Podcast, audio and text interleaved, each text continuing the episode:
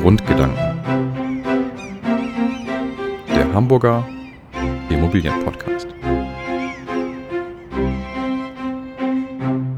Moin Moin aus Hamburg. Ich darf Sie heute zu unserem Podcast rund um das Thema Eigenbedarfskündigung herzlich begrüßen. Mit mir, Annette Bethün, sitzen hier jeweils im guten Abstand zueinander Thorsten Flom, der Vorsitzende, und Ulf Schelenz, Geschäftsführer des Grundeigentümerverbandes Hamburg. Moin erstmal an die beiden Herren. Moin Moin. Moin Moin aus Hamburg. Lassen Sie uns gleich starten. In Zeiten der Wohnungsknappheit und überhöhter Immobilienpreise rückt der Erwerb der vermieteten Eigentumswohnungen als bezahlbare Alternative zum Neubau immer mehr in den Fokus. Dies ist häufig auch die einzige Möglichkeit, um überhaupt noch finanzierbaren Wohnraum erwerben zu können. Nach dem Erwerb der vermieteten Eigentumswohnung steht oftmals die Eigenbedarfskündigung an. Herr Schelenz, Herr Flom, Sie sind beide Juristen. Ist die Eigenbedarfskündigung heutzutage ein Selbstgänger oder doch eher schwierig? Also ähm, ich sage mal so, es kommt drauf an. Es kann natürlich ein Selbstgänger sein, aber äh, häufig, und natürlich sind das die Fälle, die bei uns stranden, ist es dann doch etwas schwieriger. Das ähm, liegt einfach darin, dass wenn heutzutage ein Vermieter wegen Eigenbedarfs kündigt, er ähm, dann eine Kündigungsfrist von maximal zwölf Monaten äh, vor sich hat. Äh, das hängt äh, vom Mietvertrag ab, wie lange die Kündigungsfrist und ist und natürlich auch von der Dauer des Mietverhältnisses. Aber im schlimmsten Fall sind das zwölf Monate. Das heißt, der Vermieter wartet ähm, nachdem er die Kündigung ausgesprochen hat und der Mieter räuspert sich erstmal gar nicht. Das kann passieren. Und kurz vor Ablauf äh, von zehn Monaten spricht der Mieter einen Widerspruch aus ähm, gegen die Kündigung und das ist dann erst die Situation, in der der Vermieter klagen kann. Dann geht es ins Gerichtsverfahren. In erster Instanz äh, kann das anderthalb Jahre dauern vorm Amtsgericht ähm, und in zweiter Instanz, wenn der Mieter rechtsschutzversichert ist und unterlegen war, sagt er, wunderbar, gehe ich noch in die Berufungsinstanz. Das dauert dann nochmal ein Jahr und damit sind wir dann schon insgesamt bei dreieinhalb Jahren, wo man nicht genau weiß, wie sieht es denn aus, wie geht es denn aus. Häufig ist es ja so, dass man in zweiter Instanz dort auch äh, ja überhaupt keine Ahnung hat, wie der Richter entscheiden wird. Und das ist, ist natürlich eine Sache, die die Sache dort sehr verlängert und für den Vermieter sehr unsicher macht. Darum wird dann häufig eine Abfindungszahlung gezahlt, um Rechtssicherheit zu haben, um Klarheit zu haben, wann der Mieter auszieht oder nicht. Und ähm, da äh, ist dann eben die Schwierigkeit auch zu klären, ähm, was bekommt der Mieter dann letztlich an Abfindungssumme? Und Gerichte schlagen da häufig bis zu einer vollen Jahresmiete als Abfindungssumme vor und ähm, das kann natürlich dann auch sehr teuer werden.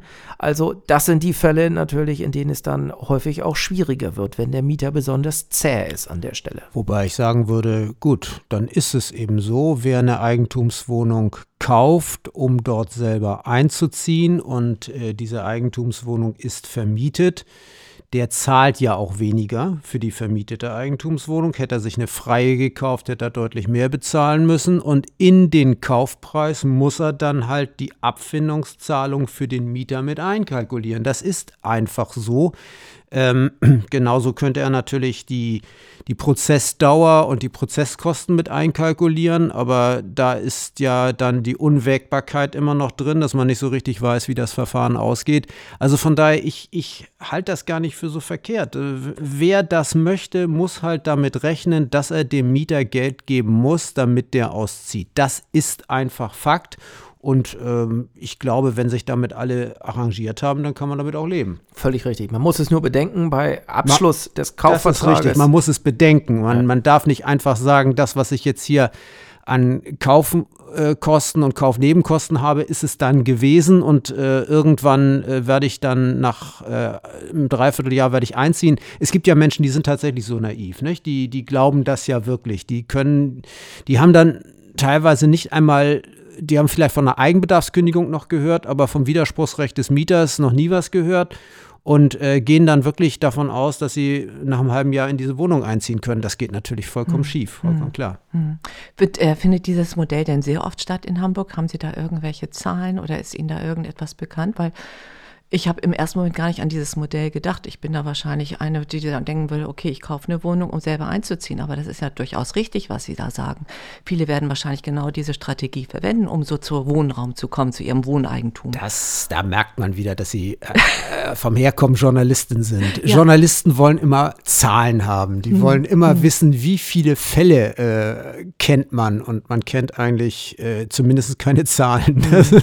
Aber Sie wissen von der Praxis. Man halt, kennt ne? Einzel Einzelfälle, mhm. genau, mhm. weil bei uns sind es äh, in der Beratung natürlich immer Einzelfälle, die kommen, aber Zahlen äh, wüsste ich nicht. Also ich habe keine. Mhm. Ja. Mhm. Aber wie Sie schon eingangs sagten, das ist ein häufiges Modell, einfach vor dem Hintergrund, weil viele gar nicht finanziell in der äh, Lage sind, sich dort eine neue Wohnung ähm, hinstellen zu lassen, in die man dann einzieht. Ähm, der Erwerb einer vermieteten Eigentumswohnung ist gängiges Modell hier in Hamburg und deswegen kommt die Situation mhm. sehr häufig vor. Mhm. Nun sagt das Gesetz aber auch ganz klar, also Eigenbedarf besteht eigentlich nur, wenn der Vermieter die Räume als Wohnung für sich sich oder seine Familienangehörigen benötigt. Wer gehört denn jetzt eigentlich zum Kreis der Familienangehörigen? Ja, das ist ähm, durchaus, auch wenn man sich wundert, nicht in allen Details hundertprozentig geklärt. Ähm, was geklärt ist, dass man Eigenbedarf geltend machen kann, sicherlich für Ehegatten, für Eltern, für Großeltern, Kinder, Enkel, ähm, die Geschwister gehören dazu. Der BGH hat auch gesagt, Nichten und Neffen, ähm, Schwiegereltern, Stiefkinder. Das sind die, diejenigen, für die man sicherlich dort und, Eigenbedarf Geld macht. Und der Vermieter selbst. Und der Vermieter und selbstverständlich der, äh, darf, selbst. der darf auch selber. Weil, weil, du hast jetzt gerade ganz viele Menschen aufgeführt, aber nicht den Vermieter. Ja, das lag Deswegen habe ich gedacht, schreit dich mal ein. Das lag daran, dass die Frage war, äh, was denn zum Kreis der Familienangehörigen gehört. Äh, dementsprechend habe ich die Frage beantwortet. Äh, meine Herren, was ist denn eigentlich, wenn ich sehr alt bin und ich brauche auch Platz für meine Pflegekraft? Wie sieht es denn da aus? Auch da kann es sein, dass man Eigenbedarf äh, geltend macht, wenn die Pflegekraft dann in äh, die vermietete Wohnung einziehen soll. Ist auch das denkbar und möglich, dass man dort für die Pflegekraft äh, Eigenbedarf geltend macht. Das wird natürlich auch heutzutage immer mehr und ähm, das ist auch ein, ein Fall der Eigenbedarfskündigung. Und was ist mit dem Schwager und dem Cousin? Kann auch für diese Person Eigenbedarf geltend gemacht werden, Herr Scheele? Das ist ja eine gemeine Frage. Das, das wird schon schwierig an der Stelle, ähm, weil äh, die Rechtsprechung und die äh, äh herrschende Meinung an der Stelle sagt, okay, die gehören zum äh, entfernteren Kreis der Familienangehörigen und äh, da reicht also der Status der Verwandtschaft einfach nicht aus, sondern da muss ein zusätzliches Merkmal hinzukommen und zwar muss da ein besonders enger Kontakt bestehen. Ähm, oder ähm, es muss eine rechtlich oder moralisch zur Unterhaltsgewährung oder zur sonstigen Fürsorge äh, bestehende Verpflichtung gegeben sein. Ähm, dann wird man auch für eine solche Person Eigenbedarf geltend machen können. Aber wie gesagt, die Einzelheiten sind bei diesen Fällen ähm, noch umstritten. Ich versuche gerade mir vorzustellen, wie das so ist mit der persönlichen Nähe und genau. der Fürsorgepflicht gegenüber das dem Schwager. Ja. Na, vor allen Dingen würde mich mal interessieren, wer überprüft das eigentlich? Was das, muss ich da vornehmen? Na gut, das überprüft ja dann das Gericht, äh, das bewertet das dann ja. Wenn, wenn es zum Streit kommt, äh, dann wird der Richter dazu aufgerufen sein, zu bewerten, ob diese Nähe äh, vorhanden ist, ob da eine Nähe ausreicht. Das mag ja auch mal tatsächlich sein, dass das eben auch äh, unter Schwägern äh, irgendwo eine, eine besondere persönliche Beziehung entstanden ist oder der eine plötzlich äh, aus gesundheitlichen Gründen äh, diese Wohnung dringend benötigt, um beim Rest der Familie in der Nähe wohnen zu können oder so etwas. Das mag es ja alles geben. Also ich will das ja gar nicht so äh, a priori äh, ab, abweisen, dass, äh, aber trotzdem, es, ist, es sind wirklich Ausnahmefälle. Mhm. Ähm, kommen wir mal zu dem Thema Anlage. Geldanlage in Immobilien. Also jemand ist Eigentümer eines Zinshauses und meldet jetzt Eigenbedarf an. Welche Wohnung darf er denn aus dem Haus kündigen? Diejenige beispielsweise, wo er zuletzt das äh, Mietverhältnis äh, abgeschlossen hat, Herr Scheletz? Also grundsätzlich ähm, ist die Entscheidung, welche Wohnung ein Vermieter aus äh, dem Haus kündigt, eine Ermessensentscheidung des Vermieters. Er entscheidet, welche seinen Ansprüchen dort primär gerecht wird. Ähm, die Grenze an der Stelle ähm, ist sicherlich dann der Rechtsmissbrauch. Und das ist auch immer die Schwierigkeit bei der Eigenbedarfskündigung, dass das Gericht gucken, gucken muss, ähm, weil der Gesetzeswortlaut relativ offen ist, was gehört noch, was ist ein berechtigtes Interesse des Vermieters und was nicht mehr. Ähm, mir fällt da ein, ein Fall aus Berlin, der kürzlich entschieden worden ist. Da ging es darum, dass ein, äh, ein Vermieter für seine Tochter gekündigt hat und äh, diese Tochter in eine Wohnung sollte, die 120 Quadratmeter äh, groß war. Und das war die erste Wohnung zu Beginn der Ausbildung dieser Tochter. Und das Gericht hatte dann gewisse Zweifel, hat die Tochter dann als Zeugin vernommen und es stellte sich heraus, dass diese Tochter zur Zeit der Kündigung noch im Kinderzimmer bei den Eltern lebte und eigentlich auch keine so wirklichen Vorstellungen hatte ähm, von äh, der 120 Quadratmeter großen Wohnung und eigentlich auch gar nicht so recht wusste, was sie damit machen soll. Und da bekam das Gericht natürlich kalte Füße und sagte, ähm, wir haben das Gefühl, dass diese Kündigung nur vorgeschoben ist, weil ähm, die, das gekündigte Mietverhältnis nun gerade das war, was nun äh, dort eine ganz geringe Miete nur eingebracht hat. Also das ist immer so die Krux, aber es gilt der Grundsatz, dass an sich der Vermieter dort frei entscheiden kann, welche Wohnung er unter gleich geeigneten dort kündigt im Haus. Das ist ja auch ähm, für den Vermieter manchmal ausgesprochen schwierig. Da wohnt dann im Erdgeschoss die alleinerziehende Mutter. Es wohnt die 80-jährige Alleinstehende im ersten Obergeschoss. Und es wohnt äh, ein sehr sympathischer, ähm, alleinstehender Mann äh, im dritten Obergeschoss. So, und dann muss der Vermieter irgendwo ja auch seine Entscheidung begründen. Manchmal gibt es äh, Gründe, die sagen, ich, ich muss im, im, Erdgeschoss wohnen beispielsweise. Also muss es dann auch die Mutter mit dem Kleinkind sein, die dann ausziehen muss, weil ich kann die Treppen nicht hochgehen. Äh, ich muss ins Erdgeschoss ziehen oder die Person, für die ich den Eigenbedarf geltend gemacht habe. Also es sind ganz, ganz viele sehr unterschiedliche Gründe, die dann in die Abwägung mit einzubeziehen sind. Und ähm, man kann es... Ähm, wenn man es plausibel macht, kann man es immer begründen. Aber genauso schnell kann man es eben auch falsch machen. Genau. also an der Stelle kommt es wirklich auf die Plausibilität an. Der, der Vermieter muss einen vernünftigen Sachverhalt darlegen vor Gericht, warum er dann nun genau. gerade die Wohnung kündigen will. Und es gibt eben auch die Fälle, wo ein äh, wo Eigenbedarf geltend gemacht wird für eine Wohnung, äh, die gerade nicht im Erdgeschoss liegt, äh, weil man eben sagt, ich habe Angst vor Einbrüchen im Erdgeschoss, deswegen möchte ich lieber oben äh, wohnen und der nächste möchte den Garten haben, der aber im Erdgeschoss liegt. Also es kommt immer auf den Einzelfall an, wie es denn immer so ist in der Juristerei. Ja. Und wenn ich die Rechtsprechung richtig interpretiere, dann ist das so, er kann ja auch Eigenbedarf anmelden, wenn er die Wohnung eigentlich nur gelegentlich als Ferienwohnung oder als Zweitwohnung nutzen will. Also es ist jetzt nicht unbedingt ja. so, dass er da von morgens bis abends in der Wohnung leben das möchte. ist richtig, aber auch das ist wieder eine Frage der Abwägung dann am Ende, wenn es dann darum geht, die Mieterinteressen, die Vermieterinteressen miteinander abzuwägen. Grundsätzlich ist es richtig, grundsätzlich äh, ist das denkbar, dass man auch äh, aus diesem Grunde eine Eigenbedarfskündigung ausspricht. Ob die dann am Ende erfolgreich ist, das steht mhm. auf dem anderen Blatt. Er muss auch da wieder, äh, kommt es auf das schlüssige Konzept an, aber da gibt es doch äh, überraschende Entscheidungen, wie ich finde. Ähm, äh, Fakt ist, der Vermieter muss dort in der gekündigten Wohnung nicht unbedingt seinen Lebensmittelpunkt haben. Es geht eben auch, dass man eine Wohnung kündigt äh, ähm, als Ferienwohnung mhm. oder ähm, sonst wie, wenn man dort nur gelegentlich sich aufhalten möchte. Ich erinnere da einen Fall, da ging es dann darum, dass ein Vermieter ähm, dort äh, mehrfach im Jahr über ein bis zwei Wochen dort sich äh, in die Wohnung oder die Wohnung nutzen wollte. Aber es waren wirklich eben nur wenige Fälle, zwei bis drei Fälle pro Jahr. Und äh, da hat das Gericht diese Kündigung durchgewunken und hat gesagt, das ist in Ordnung. Ähm, der hat ein schlüssiges Konzept vorgelegt, äh, dass man dort ähm, sich immer zu Familienfeiern trifft dann in dem Haus und da braucht der Vermieter eben eine vernünftige Bleibe, auch wenn es eben nur zwei bis dreimal pro Jahr über wenige Wochen ist. Das fand ich schon sehr überraschend, dass ein Mieter mit dem Argument dann vor die Tür gesetzt worden ist. Ähm, aber äh, da sieht man eben auch, äh, dass das äh, durchaus auch als berechtigtes Interesse ähm, durchgewunken werden kann. Herr Flaum, wie ist das denn dann? Also dann ist die Eigenbedarfskündigung rechtmäßig gewesen. Der Mieter muss sich jetzt also überlegen, wo, wo geht es mit mir hin?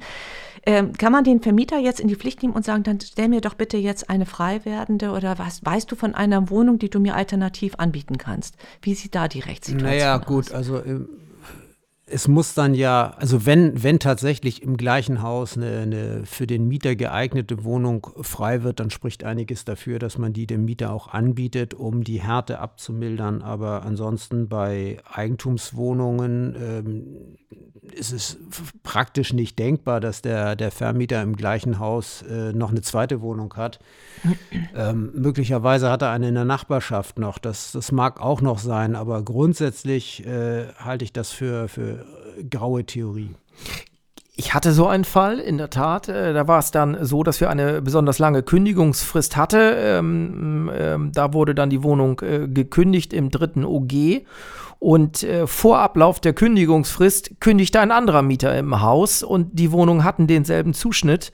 Und an der Stelle äh, war es dann in der Tat so, dass der Eigentümer verpflichtet war, diesem gekündigten Mieter die Alternative, Alternativwohnung im selben Haus anzubieten. Und ähm, äh, der BGH sagt, diese Anbietpflicht besteht eigentlich immer nur bezogen auf dasselbe Haus oder auf dieselbe Wohnanlage. Viel weiter geht die Anbietpflicht nicht. Ist aber dann auch wieder verrückt eigentlich, nicht? Äh, wenn der Vermieter die Wohnung im dritten Obergeschoss kündigt und die im zweiten Obergeschoss wird frei, dann muss er die im zweiten Obergeschoss, obwohl sie gleichen Zuschnitt hat, äh, dem Mieter anbieten und selber ähm, die Wohnung im dritten Obergeschoss, da bleibt die Kündigung aber sozusagen in der Welt. Es ist schon, schon manchmal ein bisschen schwierig, sich das vorzustellen. Nicht? Warum zieht der Vermieter dann nicht gleich in die Wohnung im zweiten Obergeschoss? Aber gut, so, so ist es halt. Ne? Ja, aber es kommt ja immer auf den Zeitpunkt der, des Kündigungsausspruchs ja an und, und zu dem Zeitpunkt wusste man nicht, dass da noch eine Wohnung frei wird und die Kündigung als solches äh, blieb von daher in der Tat ist, in der Welt. Genau, die Kündigung ist wirksam geblieben, nur mhm. die Anbietpflicht hat sich dann konkretisiert mhm. und verändert. Das ist wohl. Aber ich finde das jetzt auch gerade mal so spannend an unserem Podcast. Hier sitzen zwei Juristen und ich weiß nicht, wie Sie das empfinden, liebe Zuhörer, Zuhörerinnen. Das ist äußerst interessant zu hören, wie zwei Juristen hier so abwägen und einfach auch mal die Rechtsprechung beleuchten. Äh, wie ist das denn jetzt tatsächlich, wenn der Vermieter diese alternative Wohnung ganz und gar nicht dem Mieter, dem er gekündigt hat, anbietet? Ist dann die Kündigung eventuell unwirksam? Welche, wie, welche Möglichkeiten hat dann der Mieter? Also es war früher so, dass der BGH gesagt hat, äh, wenn diese Anbietpflicht, äh, die der Vermieter hat, verletzt, ähm, dann ist die Kündigung unwirksam. Davon ist der BGH mittlerweile ab und hat äh, dort äh, über Nacht die Erleuchtung gehabt und kommt jetzt zu dem Ergebnis, nee, die Kündigung bleibt wirksam, aber ähm, der Vermieter muss dem Mieter dann Schadensersatz leisten, wenn er die frei gewordene Wohnung nicht anbietet. Das und, ist die Konsequenz mittlerweile. Wie ist das da mit der Bemessung des Schadensersatzes? Das ist spannend, weil ähm, natürlich dann der Mieter auszieht beispielsweise eine neue Wohnung, die vergleichbar ist, anmietet, aber zu einer höheren Miete. So, und jetzt könnte der Mieter auf die Idee kommen und sagen, ich bin ausgezogen, obwohl ich eigentlich nicht ausziehen musste. Ich habe jetzt jeden Monat für eine vergleichbare Wohnung höhere Mietkosten und diese Differenz zur alten Wohnung, zur alten Miete, die mache ich von dir, lieber Vermieter, als Schadensersatz geltend. Und dann ist die spannende Frage natürlich. Für welchen Zeitraum? Für welchen Zeitraum? Ja, richtig. Und, ähm, der Zeitraum beschränkt sich dann, also klar kann sein, dass es nicht bis zum Lebensende so sein kann, weil natürlich auch der Mieter quasi in der neuen Wohnung immer wieder theoretisch kündigen könnte. So ein Zeitraum von zwei bis drei Jahren äh, würde ich für, für angemessen halten, aber da ist die Rechtsprechung eben auch uneinheitlich. Okay, das sollte man sich also gut überlegen. Herr Flom, kann der Vermieter eigentlich auch schon vorausschauend kündigen, wenn zum Beispiel absehbar wird, dass die Tochter ähm, bei einem neuen Arbeitgeber in der Stadt eine, ein, äh, demnächst eine Wohnung braucht und er über diesen Wohnraum verfügt? Ja, grundsätzlich ähm, ist es ja so, es muss, der Grund muss gegeben sein. So, der Grund ist im Zweifel auch gegeben, wenn die Tochter beabsichtigt auszuziehen. Sie muss ja jetzt nicht schon auf der Straße leben und die Wohnung unmittelbar beziehen wollen, äh, sondern es ist ja so, der, der Vermieter hat eine Kündigungsfrist einzuhalten und ähm, die das Nutzungsinteresse der Tochter äh, und die Kündigungsfrist, wenn das wunderbar zusammenpasst, dann, dann ist es ja schon eine vorausschauende Kündigung. Nicht? Mhm. Denn äh, mhm. wenn der, der Mieter ein Dreivierteljahr Kündigungsfrist hat und die Tochter im Dreivierteljahr einziehen will, dann, dann passt es ja eigentlich alles zusammen. Was äh, der Vermieter ist ja nicht gehalten, erst zu kündigen, wenn die Tochter schon auf der Straße sitzt. Es ist, ist aber sicherlich so, dass das Nutzungsinteresse dort sich wirklich konkretisiert haben muss. Also ich darf jetzt nicht einfach, äh, äh, weil es eine theoretische Möglichkeit wäre, dass diese Wohnung benötigt wird, dann darf ich noch keine Kündigung aussprechen. Das wäre eine sogenannte unzulässige Vorratskündigung, sondern erst dann, wenn äh, die Kündigungsabsicht greifbar ist und eben konkret absehbar ist. Wenn also zum Beispiel äh, die Tochter sich bei einem äh, neuen Arbeitgeber in einer neuen Stadt bewirbt und ähm, schon quasi äh, Zeichen bekommen hat, dass sie da den Arbeitsvertrag ähm, abschließen kann und den Arbeitsplatz bekommt, dann ist der Zeitpunkt gekommen, wo man eben auch konkret äh, die Nutzungsabsicht hat und dann auch kündigen genau, darf. Genau, es muss sich konkretisieren. Es und kann, kann ja. der Mieter das dann einfordern und sagen, ich möchte gerne den Nachweis äh, erbracht bekommen, dass diese Tochter wirklich jetzt hier demnächst anfängt? Das ist in der Tat der Fall. Das ist dann in den Prozessen immer eine schwierige äh, Argumentationssache. Sie müssen dann gucken, dass Sie irgendwelche Dokumente vorlegen, ähm, aus denen sich das ergibt, dass der Arbeitgeber sich da schon geräuspert hat. Ähm, aber äh, das kann in der Praxis in der Tat schwierig werden und äh, die Beweisführung obliegt dann dem Vermieter. Hm. Weil die Eigenbedarfskündigung ja vielleicht auch ein gutes Mittel sein könnte, um sich von unliebsamen Mietern zu verabschieden. Ähm, das klingt eigentlich vielleicht für manche ganz charmant, aber ist das auch wirklich so, Herr Flamm? Wissen Sie, wenn ich Eigenbedarf habe, habe ich Eigenbedarf, dann ist es vollkommen egal. Äh, natürlich muss ich dann, na, ich, sag, ich darf nicht sagen, du bist der unliebsame Mieter, deswegen kündige ich dir. Das wäre nicht sehr klug. Das wäre überhaupt nicht klug. Man muss natürlich irgendwo äh, die Auswahl unter den unterschiedlichen Mietern, wenn man eine Auswahl hat, wenn man ein Zinshaus hat und äh, verschiedene Wohnungen in Frage kommen zur Kündigung, muss man natürlich eine Auswahl treffen und diese Auswahl trifft man natürlich als Vermieter nach Sympathiewerten. Das darf man, darf man aber nicht sagen, sondern man muss sachliche Kriterien anführen. Gut. Soweit ist das alles klar. Wenn ich einem Mieter kündigen will und ich habe gar keinen Eigenbedarf, dann ist das immer unzulässig. Das funktioniert nicht. Und ich weiß, dass der eine oder andere dann äh, sagt, naja, dann lass ich notfalls da mal jemanden für ein Jahr einziehen oder so. Oder ich behaupte dann, wenn der Mieter ausgezogen ist, ach Mensch, jetzt hat sich der Eigenbedarfsberechtigte das kurzfristig anders überlegt. Das mag alles so sein. Solche Fälle gibt es ja auch. Da hat ein Eigenbedarf bestanden, da ist eine Wohnung gekündigt worden, da ist ein Mieter ausgezogen, hat sich eine andere Wohnung genommen und der, der neue Nutzer hat sich das kurzfristig in der Tat anders überlegt. Das ist alles richtig. Aber wenn sich das nicht beweisen lässt, dass es so gewesen ist, sondern hinterher sich herausgestellt hat, dass es alles nur vorgetäuscht gewesen, dann schuldet der Vermieter Schadensersatz. Genau, und hinzu kommt noch, dass wir auch dann über einen eventuell bestehenden Prozessbetrug reden. Also auch strafrechtlich ist das nicht ganz äh, äh, unerheblich. Da sollte man sich genau äh, überlegen, ob man das wirklich dann äh, diesen Weg beschreiten will. Aber das Leben ist ja häufig äh, sehr vielfältig.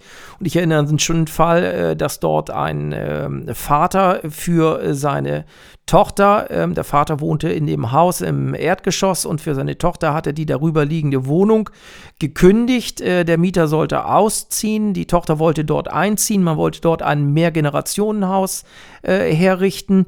Die Wohnung wurde gekündigt. Wir haben äh, seinerzeit, äh, damals, als ich noch als Prozessanwalt äh, tätig war, über zwei Instanzen geklagt. Am Ende des Tages musste der Mieter ausziehen und ähm, äh, ich dachte, der Fall wäre beendet und irgendwann bekam ich den Anruf des Vermieters und der sagte, ja, ähm, der Mieter hat sich nochmal gemeldet ähm, und hat jetzt Schadensersatz geltend gemacht. Und ich sagte dann, warum? Was ist denn passiert? Ist Ihre Tochter da nicht eingezogen? Nein, ist sie nicht. Ähm, es war so, dass die Partnerschaft äh, mit ihrem Freund äh, dort äh, beendet worden ist. Der Freund ist dann auch nicht mehr damit eingezogen und die Tochter hat einen neuen Job in einer anderen Stadt angeboten bekommen und deswegen ist sie dann woanders hingegangen. Das waren zum Beispiel Umstände, die konnten wir dann nachweisen, dass nach dem Urteil der zweiten Instanz sich diese Wendung äh, dort ergeben hatte in dem Fall und äh, so kam es dann, dass äh, der Vermieter der Schadensersatzpflicht entgangen ist. Aber das ist und bleibt gefährlich. Also ich höre heraus, dass jedes, also sehr oft damit zu rechnen ist, dass das dann irgendwann auch wieder vor Gericht alles ausgehandelt werden muss. Also viel, oftmals werden dann die Gerichte auch angerufen und müssen dann letztlich entscheiden, war hier eine Vorsätzlichkeit da, waren die Beweggründe alle berechtigt. Sehr, sehr spannend. Wie ist es denn, wenn äh, ein älterer Mensch gekündigt wird, der schon seit vielen, vielen Jahrzehnten in einem Haus lebt und der nun tatsächlich mit einer Eigenbedarfskündigung konf konfrontiert wird? Wie sieht da die Rechtssituation aus? Naja, also grundsätzlich ähm, hat der schon einen äh, Härtefallschutz, auf den er sich berufen kann. Es ist so, dass es immer darauf ankommt, wie beweglich ist dieser Mieter, wie flexibel ist er. Ähm, Alter alleine ist sicherlich kein Grund, aber wenn dann eben auch noch die Verwurzelung im Quartier geltend gemacht werden kann beispielsweise und es äh, auch fast ausgeschlossen ist, dass er anderweitig eine Wohnung findet, dann hat der natürlich schon einen erweiterten äh, Kündigungsschutz. Das spielt natürlich bei der Abwägung des Vermieterinteresses mit dem Mieterinteresse schon eine Rolle. Einfach nur zu sagen, ich äh, finde keine andere Wohnung, äh, das wird sicherlich nicht reichen. Äh, da wird er schon sagen müssen, ich, ich muss hier in diesem Quartier bleiben, in diesem Quartier finde ich keine Wohnung oder irgendetwas in der Art. Also Härtegründe, die bei älteren äh, Mitbürgern dort eine Rolle spielen, sind sicherlich vielfältiger als bei jüngeren. Von der Tendenz her kann man in der Tat sagen, dass äh, es schwieriger ist, älteren Menschen zu kündigen als jüngeren. Die sind häufig flexibler und ähm, deswegen äh, muss man das entsprechend einplanen, aber gleichwohl ist es natürlich auch juristisch denkbar und möglich, dort älteren Menschen zu kündigen. Aber man wird dann im Bereich der Widerspruchsgründe ähm, sich sehr auseinandersetzen müssen und solche Sachen landen in der Tat äh, in der Regel vor Gericht ähm, weil natürlich äh, ein Mieter äh, häufig auch äh, wittert, dass äh, da irgendwas nicht ganz koscher ist und äh, vor dem Hintergrund ähm, geht das dann eben sehr häufig ins Gerichtsverfahren. Ein sehr komplexes Thema, das wir heute angesprochen haben. Letzte Frage. Gibt es dennoch einen Tipp, den Sie gerne weiterreichen möchten, der Ihnen sehr wichtig erscheint? Also als Tipp äh, würde ich äh, gerne noch auf eine Sache hinweisen, die äh, häufig auch von Anwälten übersehen werden. Das habe ich dann auch immer wieder in Gerichtsverfahren erlebt. Und das ist der Umstand, äh, dass wenn jemand eine vermietete Eigentumswohnung kauft, ähm, dass dort eine Sperrfrist für den Ausspruch einer Eigenbedarfskündigung gegeben sein kann. Ähm, wir haben in Hamburg eine Sperrfrist von zehn Jahren. Ähm, und die tritt immer in folgender Konstellation ein. Wir haben ursprünglich ein Haus, ein äh, Haus, das äh, dort ähm, einem einzelnen Eigentümer gehört, ein Mehrfamilienhaus. Äh, der Eigentümer vermietet eine Wohnung aus diesem Haus. Ähm, der Mieter zieht ein und dann wird dieses Haus, was in Alleineigentum steht, aufgeteilt in eine WEG und quasi umgewandelt. So. Und wenn dann verkauft wird eine Wohnung, dann greift diese 10-Jahresfrist ab Eigentumsumtragung. Das bedeutet, der Erwerber dieser Wohnung kann zehn Jahre lang ab Eigentumsumtragung keine Eigenbedarfskündigung geltend machen. Das ist eine ganz wichtige Frist, die häufig eben übersehen wird und da sollte man immer darauf achten, wenn man sich überlegt, will ich eine vermietete Eigentumswohnung kaufen, sollte man diese Frage immer stellen ähm, und den Paragraphen 577a BGB im Blick behalten. Und die dazugehörigen Landesverordnungen, denn das ist ja dann immer Landesrecht. In Hamburg sind es zehn Jahre, anderswo sind es nur drei. Also von daher muss man dann immer gucken, ähm, wie lang die Frist dann wirklich ist. Aber das ist richtig, man muss es unbedingt beachten. Auch das ist etwas, äh, was mir auch schon häufiger in der Beratung passiert ist, dass die Leute kommen, dass sie sich eine Wohnung ausgeguckt haben, dass sie diese Wohnung ganz toll finden, dass sie diese Wohnung auch schon gekauft haben und dann in die Beratung kommen und man ihnen dann sagen muss, ja, aber zehn Jahre lang kannst du jetzt erstmal nicht kündigen und ähm, dann fallen die aus allen Wolken. Ja, das glaube ich. Zehn Jahre ist auch eine lange Zeit. Zehn Jahre ist eine enorm lange Zeit. Ja. Äh, vielleicht erhöht es nur äh, die Abfindungszahlung an den Mieter. Das mag ja, ja sein, äh, wenn man das Glück hat, dass man einerseits das Geld hat, dass man dann eben dem Mieter äh, geben kann und auf der anderen Seite äh, eben damit äh, dann auch eine Vereinbarung treffen kann, ist das gut, weil man braucht ja auch einen Mieter, der damit einverstanden ist. Aber ansonsten hat man eben ein Problem. Dann hat man zehn Jahre lang eine Wohnung, die vermietet ist, mhm. obwohl man sie selber nutzen wollte. Also ich kann nur aus meiner persönlichen Erfahrung schildern, wir sind wegen einer Eigenbedarfskündigung tatsächlich zu Eigentum gekommen, denn wir hatten ursprünglich eine Wohnung vor Jahren mal anmieten wollen die damalige Eigentümerin versicherte mir, es wird nie der Fall eintreten, dass Eigenbedarf angemeldet wird. Dann kam es aber doch ganz anders, als sie selber es dachte. Es war also wirklich eigentlich ein sehr nettes Verhältnis bis dahin. Ich hatte alles schon schön gemacht, tapeziert, den Garten schön gemacht. Es war so eine Art Maisonette-Wohnung.